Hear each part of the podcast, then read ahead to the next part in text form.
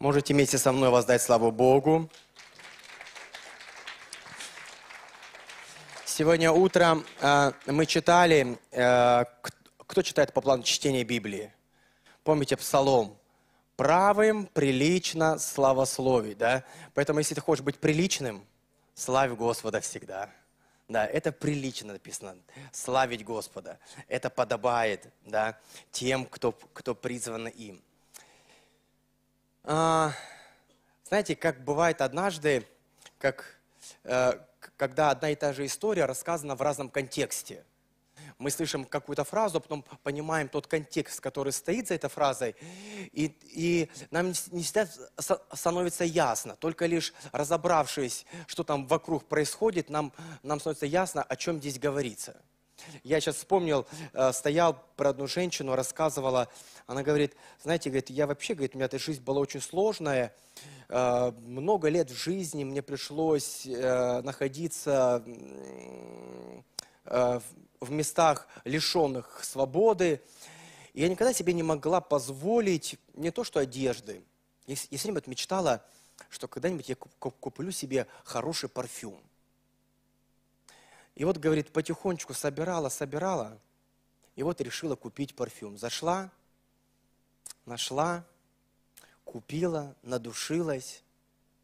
Говорит, я выхожу, а за мной, говорит, бежит, э, как называется, охранник, который охраняет, и говорит, стой, Ванючка.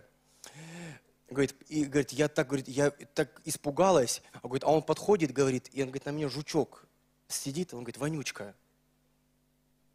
Он заметил на нее вот вонючку. Она говорит, я, говорит, как рассмеялась.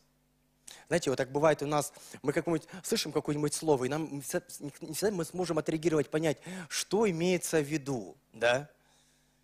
А, я в одной Библии, в индоизийской, там, где у нас написано, Иисус говорит, стою около двери и стучу, у них стоит, стою около двери и кашляю.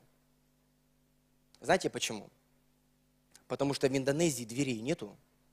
Там стучат только воры. Они стучат для, для того, чтобы проверить, кто-то дома есть или нет. Постучали и убежали, в кусты спрятались. Если никто не вышел, то в дом заходят. А нормальные, приличные люди, знаете, что делают? Они подходят к двери и делают вот так вот. Они кашляют. Поэтому, если перевести там, э, Иисус стоит около двери и стучит, у всех вопрос возникает, зачем он там стучит? Пусть заходит или, или покашляет, и мы тогда выйдем. Да? Вот э, кто помнит из вас первое чудо Иисуса? Кто-то помнит первое чудо Иисуса? Э, а кто помнит последнее чудо Иисуса? Правда, я не знаю, помните ли вы или не помните последнее чудо Иисуса, но мне кажется, было бы интересно посмотреть, что же там он сделал в самом конце. Какое было последнее чудо отмечено. А, как-то в детстве я выучил такую фразу. Мне никто ее вот не, не рассказал, мне кажется, что если даже мне ее бы никто бы не сказал, я бы ее бы сам придумал. Ожидание смерти хуже самой смерти – это вот когда мама говорила, сейчас папа придет. Вот ожидание папы было хуже того, что будет, когда он придет. Может, быстрее бы он уже пришел, а он задерживается, и время идет, и ты, и ты думаешь, вот Иисус находился в том состоянии, что он знал, куда он идет. И знаете, и мы смотрим, кажется, что ожидание того, куда он идет, наверняка хуже самого того, что там случилось. Написано, когда он сидел в Евсимании. Он говорит, его пот был как кровь. Когда ты не знаешь, что, что там ждет впереди, возможно, там и сложно, но тебя облегчает хотя бы то, что ты не знаешь. Ты думаешь, если бы я только знал, я бы никогда бы здесь не оказался, да? Но Иисус знает, куда Он идет. И написано, и мы читаем, а, я буду сегодня читать из Евангелия а, от Марка, 10 глава. Там написано, 10 а, глава, 46 стиха. «Приходит в Иерихон, и когда выходил он из Иерихона с учениками, а идет он в Иерусалим, мне посчастливилось быть в Израиле, я скажу, это было так удивительно, когда, когда у тебя вдруг библейские все истории нарисовались в одну карту. Мы буквально за несколько дней смогли объехать весь Израиль. Тот путь, который Израиль шел с 40 лет, мы, мы промчались за 4 часа. Думаешь, надо же, как можно. А вот это все они шли, вот здесь вот они ходили. И я помню вот этот момент, когда мы спускались с Иерусалима, и нам сказали, «А, туда ехать нельзя, там Ерихон. И мы думаем, вот он, оказывается, как Ерихон близко. Ерихон очень близко к Иерусалиму. А, их разделяет примерно 22 километра. Но уровень, где Ерихон находится, это 250 метров ниже уровня моря. Представляете? Я думал, что не бывает мест ниже уровня моря. А это действительно такая большая вот эта вот долина, в которой они ходили, это ниже уровня моря. А Иерусалим находится примерно 750 а, метров выше уровня моря. То есть километр. Вы, вы э, где-нибудь видели, э, когда вы в последний раз были на горе в, в, в километр? 20 километров, а высотой разделяет километр. То есть, знаете, это не так, это, знаете, скажу, как это так вот, я думал, здесь что-то в этом есть. Э, из Ерехона идти в Иерусалим гораздо сложнее, чем из Иерусалима в Ерехон. Помните добрая притча о добром самарянине? Там тут шел наоборот. С Иерусалима в Ерехон, в Ерехон шли. Там ты спускаешься вниз. Там только надо притормаживать. А это такой был сложный путь. Сложный путь не от того, что только там было, нужно было вверх подниматься – сложный путь, потому что он понимал, что то, для чего он пришел, оно скоро будет. Я вспоминаю вот эти слова, когда, помните, э, восьмая глава тут же у Марка, когда Иисус спрашивает, за кого вы, вы почитаете меня? Петр говорит ему, за Христа. И потом Христос начал ему говорить, что придется Христу пострадать. А Петр говорит, Христос, хочешь, я тебе расскажу, кто, кто, кто твой настоящий друг? Вот я тебе скажу, не принимаю. Пусть с тобой такого не будет. Желаю, чтобы у тебя было все хорошо. А Иисус, знаете, что ему говорит? Такую жесткую, такую отповедь, да? Отойди от меня, сатана. Ну, не знаю, как-то, как-то, ну это ж человек, ну так нельзя с человеком. Но дело было здесь не в Петре, что он был такой. Почему сказал, отойди от меня, сатана? Потому что Христос, для Христа это было самое сложное, то, что Петр говорит ему. Он говорит, ты не представляешь, Петр, как мне тоже не хочется. Как я борюсь с той мыслью, которую ты мне говоришь.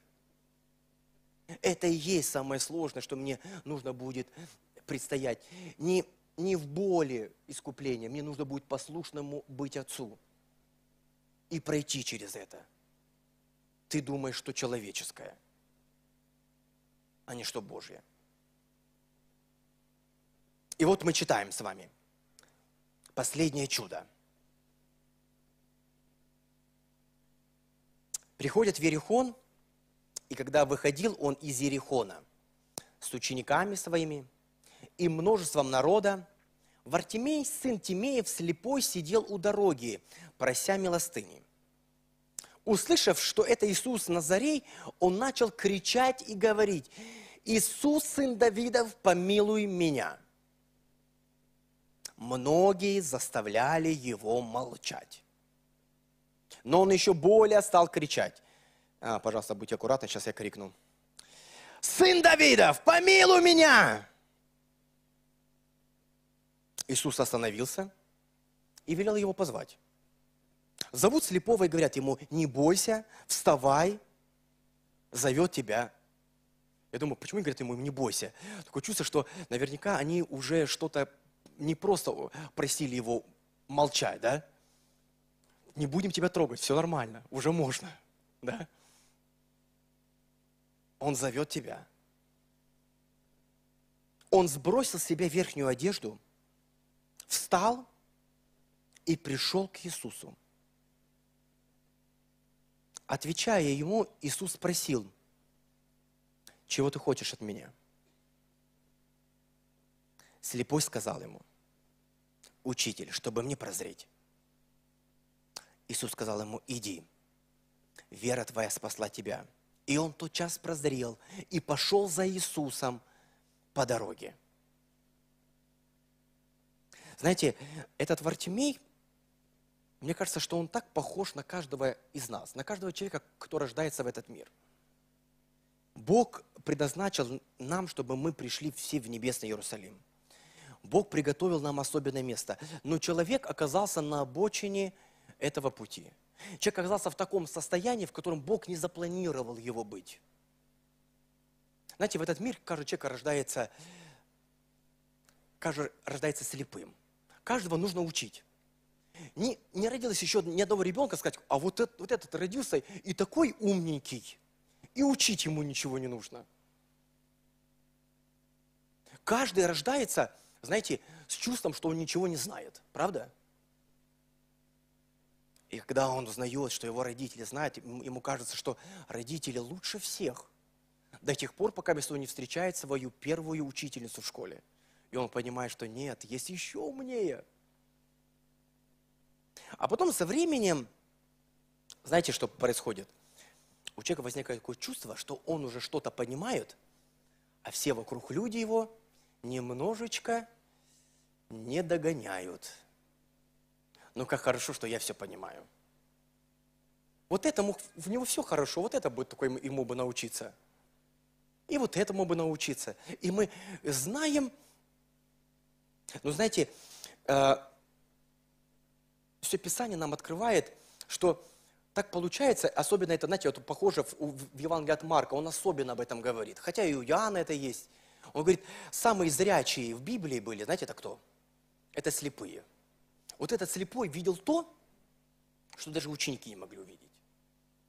Открывая э, чуть раньше, тут, кстати, есть еще одна история о слепом человеке, и вы можете ее вспомнить. Помните Евангелие от Марка, восьмая глава, где Иисус творит чудо насыщения пяти тысячам. И написано, и множество хлебов сотворил, и э, накормил их. И тут подошли к нему фарисеи и, и говорят, а почему с немытыми руками едят? А Иисус э, говорит ученикам, э, смотрите, берегите закваски фарисейской и закваски иродовой. И рассуждали между собой, говорили, что это значит, что хлебов нет у нас. Иисус, уразумев, говорит им, что рассуждаете о том, что нет у вас хлебов? Еще ли не понимаете и не разумеете? Еще ли окаменело у вас сердце? Знаете, Иисус все время вот это вот обращается внимание, что Иисус им говорит, они не понимают. Но они что-то понимают. Но то, что не понимают, он говорит, вы не понимаете. Это не то.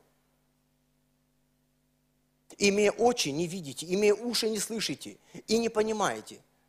Когда я пять хлебов преломил для пяти тысяч человек, сколько полных коробов нам набрали вы кусков? Говорят ему, 12. А когда 7, 7 э, для 4 тысяч, сколько корзин набрали вы оставшихся кусков? Сказали 7. И сказал им, как же не разумеете? Вот как это так получается? Вы, у вас глаза открытые, два глаза открытых, два уха слышите и не видите и не слышите. Как же не разумеете? Приходит в Вифсаиду и приводит к нему слепого и просят, чтобы он прикоснулся к нему. Помните его? Написано, Иисус вывел его, плюнул в нему в глаза, помолился и говорит, видишь ли? Тот говорит, вижу, как э, деревья, говорит, шатающиеся. Знаете, вот если бы ученики бы так это сделали, я бы сказал, бы, это вера у учеников такая, слабенькая. Но это Иисус за него помолился. Как-то так Иисус помолился за него, а он не прозрел сразу. Еще раз помолился, еще раз прозрел. Странно как-то. Почему не сработало сразу? Он, взглянув, сказал, вижу проходящих людей, как деревья. Потом опять возложил руки на глаза его и велел ему взглянуть. И он исцелен и стал видеть ясно. И послал его домой и сказал, не заходи в селение и не рассказывай никому в селении. И пошел с, с учениками своими в селение Кесаревой Филипповой. Дорогу он спрашивал учеников, за кого вы почитаете меня? И они ему отвечали. И вот тут же, это тот самый случай, когда Петр говорит, я знаю, кто ты, ты, ты Христос. И он говорит ему, э, он говорит им, а вы за кого почитаете меня? Петр сказал ему в ответ, ты Христос. И запретил им, чтобы никому не говорили о нем. И начал учить их, чтобы сыну человеческому много должно пострадать и быть отверженному старейшинами, первосвященниками, книжниками, и быть убиту, и в третий день воскреснуть. И говорил о сем открыто, но Петр, отозвав его, начал прикословить ему. И мы знаем, чем история заканчивается. Знаете, Иисус спрашивает вопрос, Петр говорит, можно я, можно я отвечу? Отвечай. Иисус, знаете, целится и туф, в десяточку. Ты Христос. Он пять баллов, Петр. А потом он говорит, что я Христос. Какой будет Христос? Петр говорит, нет, нет, Иисус, а вот тут неправильно у тебя. Я другого имел в виду Христа. Он говорит, Петр, это у тебя неправильно. Бывает ли так, что ты отвечаешь правильно, но не понимаешь, что, что, что значит это правильно? Ты выучил правильный ответ, но он не живет в тебе. Это вот как вот это вот чудо с, с этим слепым. Иисус исцелил его, а он видит и как бы не видит. Он как бы смотрит, он говорит, мало того, что ты просто знаешь правильные ответы. Есть что-то еще – Поэтому Иисус говорит, заканчивает, послушайте, если кто из вас не возьмет креста, это не просто со мной должно случиться, это с каждым из нас. Это не то, что ты чего-то не понял, а как раз таки, если ты по-настоящему поймешь то, что я хочу сказать. И вот он, он идет в селение, и тут к нему кричит, Иисус, сын Давидов. Поверьте, все Евангелия были написаны для того, чтобы объяснить, что Иисус сын Давидов. И это ученики этого не понимают. Если вы откроете первый стих в Библии, там будет так и написано. Родословие Иисуса Христа, сына Давидова. Знаете, вот этот слепой, он мало что видел в своей жизни. Но у него что-то другое было. Знаете что? Написано, он услышал, что идет Иисус из Назарея. И он знает, что он не просто Иисус из Назарея. Он не кричит ему «Иисус из Назарея». Он слышит, как о нем говорят – но он не отвлекался на то, что видели другие. Почему? Потому что он не видел. Он поставил и сказал, что то, что я слышал, я знаю, что он не просто Иисус из Назарея. Он сын Давидов, он царь, он Господь. И извините, сейчас я буду заново кричать. Иисус, сын Давидов!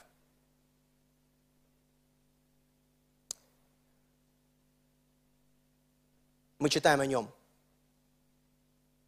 что его звали Вартимей, сын Тимея. Вы знаете, что слово Вартимей и сын Тимея в греческом языке это одно и то же слово. Потому что Бар Темей, сын Тимея. То есть Бар это сын. То есть это был человек, который находился, знаете, его так, э, можно сказать, но ну, каждый из нас, вот когда вот мы рождаемся, мы думаем так, знаете, когда мы, мы еще в детстве, нам в школе говорят, ты, ты, ты главное учись, все хорошо, все у тебя будет хорошо, да, и мы думаем, как хорошо этому миру повезло, что наконец-таки родился я. Они так ждали, чтобы кто-то помог им всем, и вот наконец-таки я пришел, и сейчас значит, все начнется. А потом ты идешь и думаешь, да нет, как-то что-то не получается всем, тут хотя бы как-то себе помочь. А тут понимаешь, что даже себе помочь не получается – и думаешь, тут как бы вот так вот пристроиться к этой дороге. И в Артемии пристроился к этой дороге, я вам хочу сказать, знаете, есть такие дни, э, они особенные дни. Вот говорят, цветочники на 8 марта за пару дней могут сделать бизнес, который за весь год все работы купится.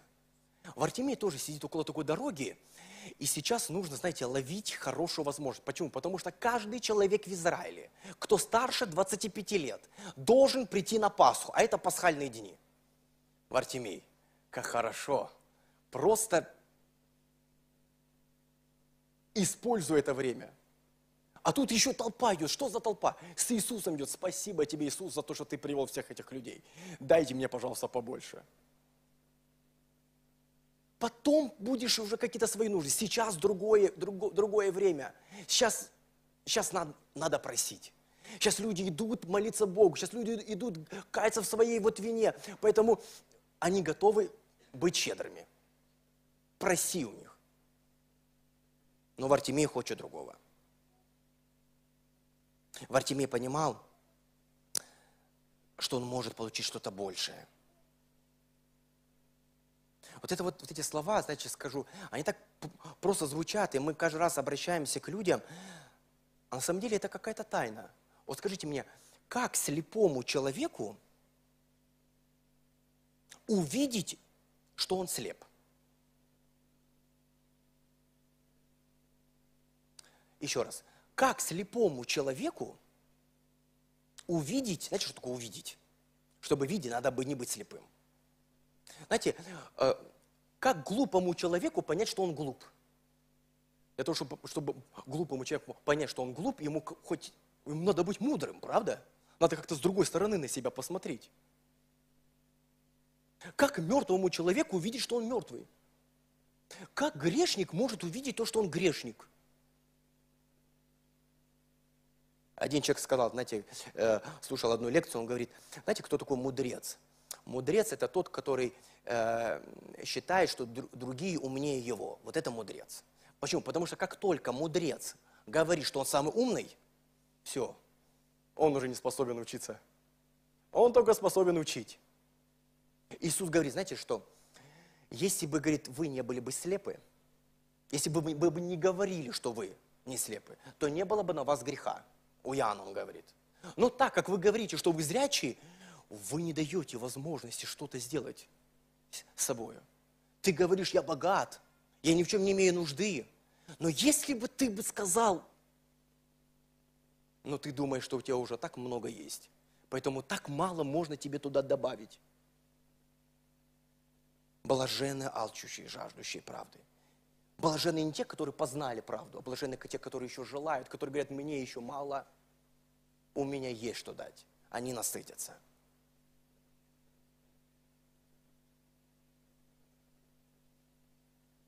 Этот слепой оказался более видящим, нежели ученики.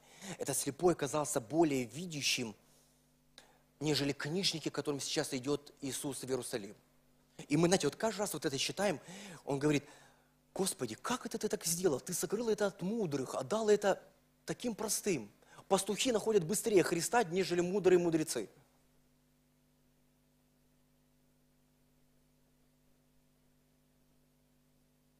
Вартимею не нужны подачки, ему не нужно ободрение, ему не нужно объяснение.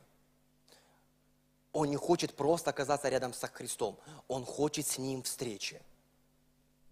Знаете, удивительность этого чуда не в том, что если ты хочешь чудо в своей жизни, кричи.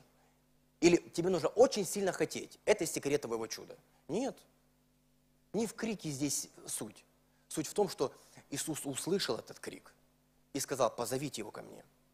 Чудо начинается не с нашего крика, чудо начинается с того, кто слышит наш крик. Бог говорит, я слышу, когда ты кричишь. Просите. У Бога есть больше, чем утешение, у Бога есть больше, чем объяснение. Знаете, а, я сейчас вам об этом говорю, и я не знаю, кто, кто из вас после собрания пойдет в комнату и, э, к себе, замкнется и будет кричать. Может, быть, кто-то и вот найдется, скажет, и вправду, надо бы покричать. Еще этого не пробовал. Возьмете подушку и скажете, а Вот э, в Артемии никто не учил этому. Никто даже не вдохновлял его. Даже наоборот, очень многие говорили ему этого не делать. А, можете со мной сказать, Иисус, сын Давидов, помилуй меня.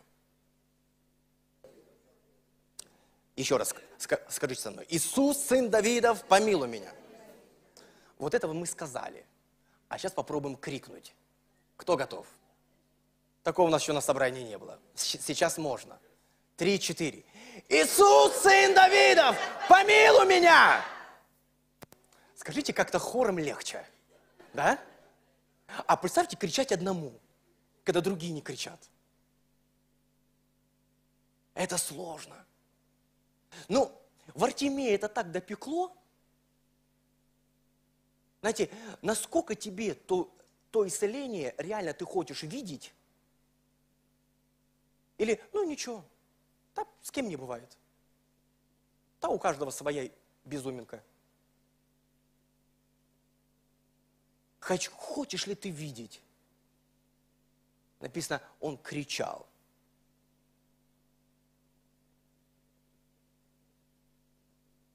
Такое чувство, что даже Бог немножко игнорирует его.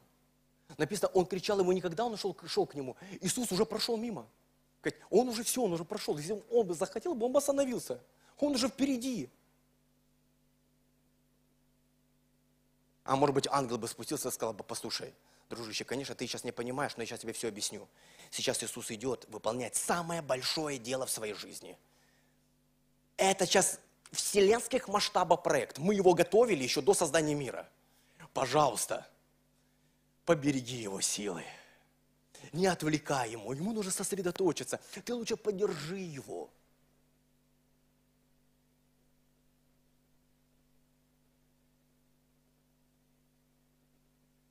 Это не для тебя.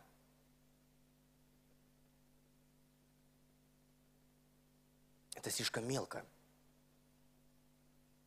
И, знаете, Писание записано не просто, чтобы нам эти истории рассказать.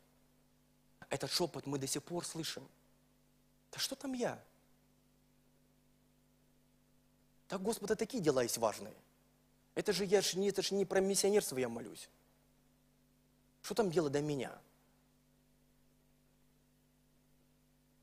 Знаете, Иисус подходит к нему и говорит, чего ты хочешь? Кажется, такой странный вот вопрос. А хочу вам сказать, а хочешь ли ты, чтобы ты был исцелен? Или тебе нравится, когда тебя считают жертвой? Знаете, в том, когда мир с нами поступает несправедливо, в этом тоже есть какая-то... Ты как бы чувствуешь на этот мир, смотришь и говоришь, ладно, я тебя прощаю. Я такой загруженный, на мне столько много ответственности.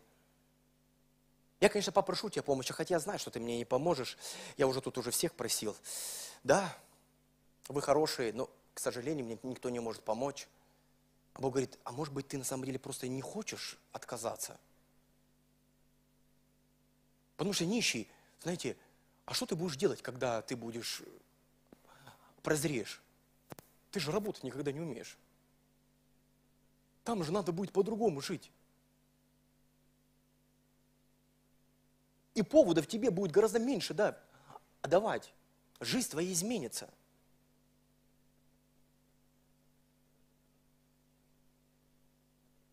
Бартимей сбрасывает одежду свою. Написано, сбрасывает этот плащ. Это тот плащ, которым э, укрывали зимой или ночью, чтобы не было холодно. Либо подкладывали под голову, на которой спали. Это тот самый плащ, на котором раскидывали нищие, чтобы туда кидали монеты. Не в шапку кидали, а на этот плащ. И потом этот плащ поднимали, и все монеты можно было собрать. Знаете, вот этот такой интересный момент – Вообще боги не отвечают людям, они не должны отвечать, это люди должны отвечать. Ну, тут написано, Иисус отвечал ему. Я не хочу сейчас показаться э, антисемитом, но вот как-то вот такую фразу услышал, кто-то сказал, говорит, говорят, ты что, еврей, вопросом на вопрос отвечаешь. Я думаю, откуда евреи научились вопросом на вопрос отвечать? Я знаю, знаете, у кого они научились? У Бога своего. Вот каждый раз ты к нему с вопросом приходишь, а он тебе другой вот вопрос. Ты, Господи, помоги. Он говорит, «А что у тебя есть? Господи, исцели. А чего ты хочешь? Придите ко мне все трудящиеся и. Ты пришел, он говорит, возьмите иго мое на себя. Господи, ну как-нибудь, ну, Бог говорит, поверь, это то, мой вопрос, это тоже ответ. Только я тебя умоляю, пожалуйста, подумай хорошо, что ты хочешь. Знаете, здесь есть в этой, в этой Библии есть множество историй, где Иисус спрашивал у людей, давал им эту попытку. И мне кажется, это, наверное, сказочный вопрос. Мы во всех сказках ждем этого вопроса, когда наступит тот момент, когда золотая рыбка спросит, чего ты хочешь? И вот тут все начинается. И вот учеников спрашивают, а когда слышит Иисус, что ученики отвечают, и он говорит, да ты не знаешь, что ты хочешь. Как это не знаю? Я так долго думал. Он говорит, а нет, не в том, что ты не знаешь, ты просто не понимаешь, что на самом деле стоит хотеть.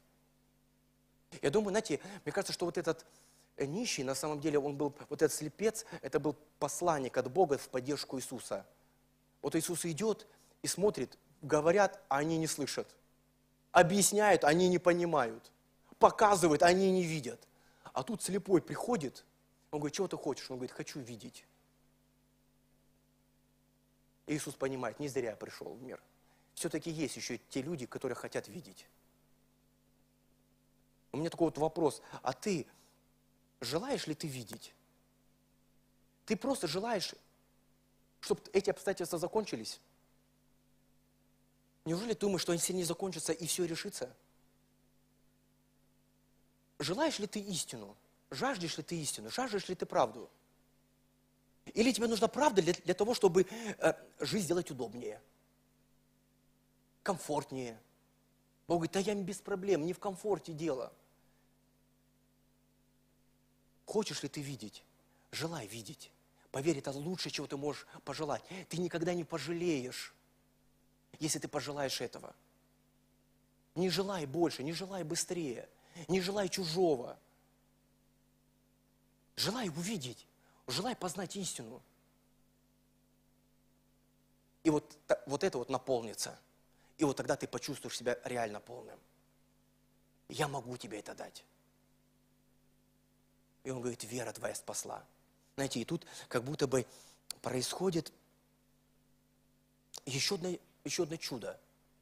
Написано, и он последовал за ним, идя по дороге. Знаете, обычно, когда мы получаем чудо, прозрение, Господи, спасибо большое. Ну все, мне пора. Мне еще надо столько всего посмотреть. Мир еще такой большой. Я слышал, тут есть семь чудес света, я еще в Африку надо съездить, а жизнь, у меня так мало времени. Но знаете, что-то в Артемий понял, что лучшее, что он может увидеть, он уже увидел. И увидел он это, и еще раньше, когда он был исцелен. И он говорит, и пошел он за Иисусом. Вообще, знаете, чудеса тех, кого Бог исцеляет, э, э, имена этих людей не упоминаются, но тут упоминается его имя. Как будто бы церковь знает. Говорит, это Вартимей сын Тимея, вот тот, который, помните, там сидит у нас на четвертом ряду. Да-да-да, это тот самый он. Он разглядел что-то, он что-то увидел. Самое главное в его жизни произошло.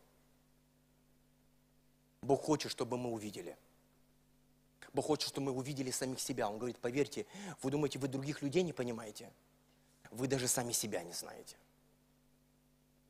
Если бы вы у меня бы спросили, я бы тебе кое-что бы рассказал. Бог приходит к Моисею и говорит, Моисей, выведи народ мой. Моисей говорит, Господи, я не знаю, как ты там смотришь, но это точно не я. Я даже дам тебе телефончик одного моего брата. Он так говорит хорошо. Вот он тебе то, что тебе нужно. Я тебе уверяю. Я с ним даже поговорю. Бог говорит, Моисей, ты даже не представляешь. Я знаю тебя больше, чем даже ты сам себя знаешь. Но ты так уверен в том, что ты себя знаешь. Ты так уверен в том, что ты знаешь, чего ты хочешь, что я ничего не могу с тобой поделать. Ты так уверен, что ты меня знаешь, что ты, я, я не могу тебе открыть еще.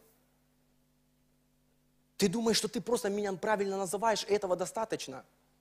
Он говорит, это сквозь, как сквозь тусклое стекло, как бы гадательно. Есть больше. Желай видеть. Знаете, это не просто, чудо не просто в том, что мы читаем этот текст, и просто желая, чтобы у нас было точно так же, это будет. Чудо начинается тогда, когда Бог говорит, я тоже желаю это в твоей жизни. И Бог обращается к нам и говорит, дабы всякий верующий в Него не погиб, но имел жизнь вечную. Скажи со мной, всякий. Или подумай, всякий. А я же, разве не всякий? Я же тоже всякий. Подождите, давайте еще раз. Дабы всякий, верующий в Него, не погиб, но имел жизнь вечную. Господи, это про меня, это мое. Это мое не потому, что я хочу. Это потому, это потому, что ты сказал, что это так. А я еще и хочу этого. Как хорошо, что наши желания совпали. Давай. Давай мне эту жизнь. Придите ко мне все труждающиеся и обремененные, и я успокою вас. Ибо вам принадлежит обетование и детям вашим. А, это, наверное, апостолам и их детям. Но тут мы читаем, и всем дальним, кого не призовет, не призовет Господь Бог наш. А это я дальний. Бог говорит, это тебе принадлежит. Оно твое. Ты можешь это взять. Вам послан, послано слово спасения.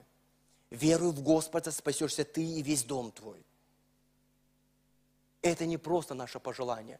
Все зависит не от нашего крика. Все зависит от того, кто слышит этот крик. Бог говорит, я услышал его, и я ответил тебе.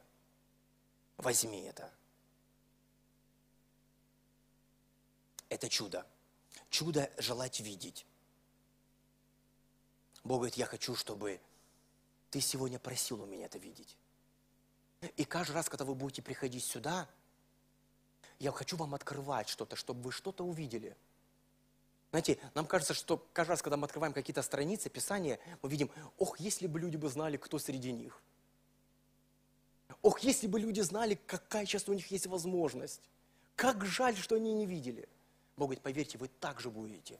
И ангелы стоят на небесах и говорят, свят, свят Господь Савов, и вся, вся земля полна славы Господня. Мы такие, какая слава? Тут быстрее бы это все закончить. И это не так, и это не так. Бог говорит, как бы я бы хотел, чтобы ты увидел. Потому что я вижу. Множество светильников, которые бы указывали людям ту истину, как видит Бог их мир, как их Бог, Бог видит их жизнь. Я хочу, чтобы все встали, взяли в руки то, что мы приготовили, держим в руках своих все то, что сегодня находится вокруг нас. Божий Иисус, и мы берем в руки это видимое. Для этого мира это значимо. Для этого мира это результат. Для этого мира это возможности.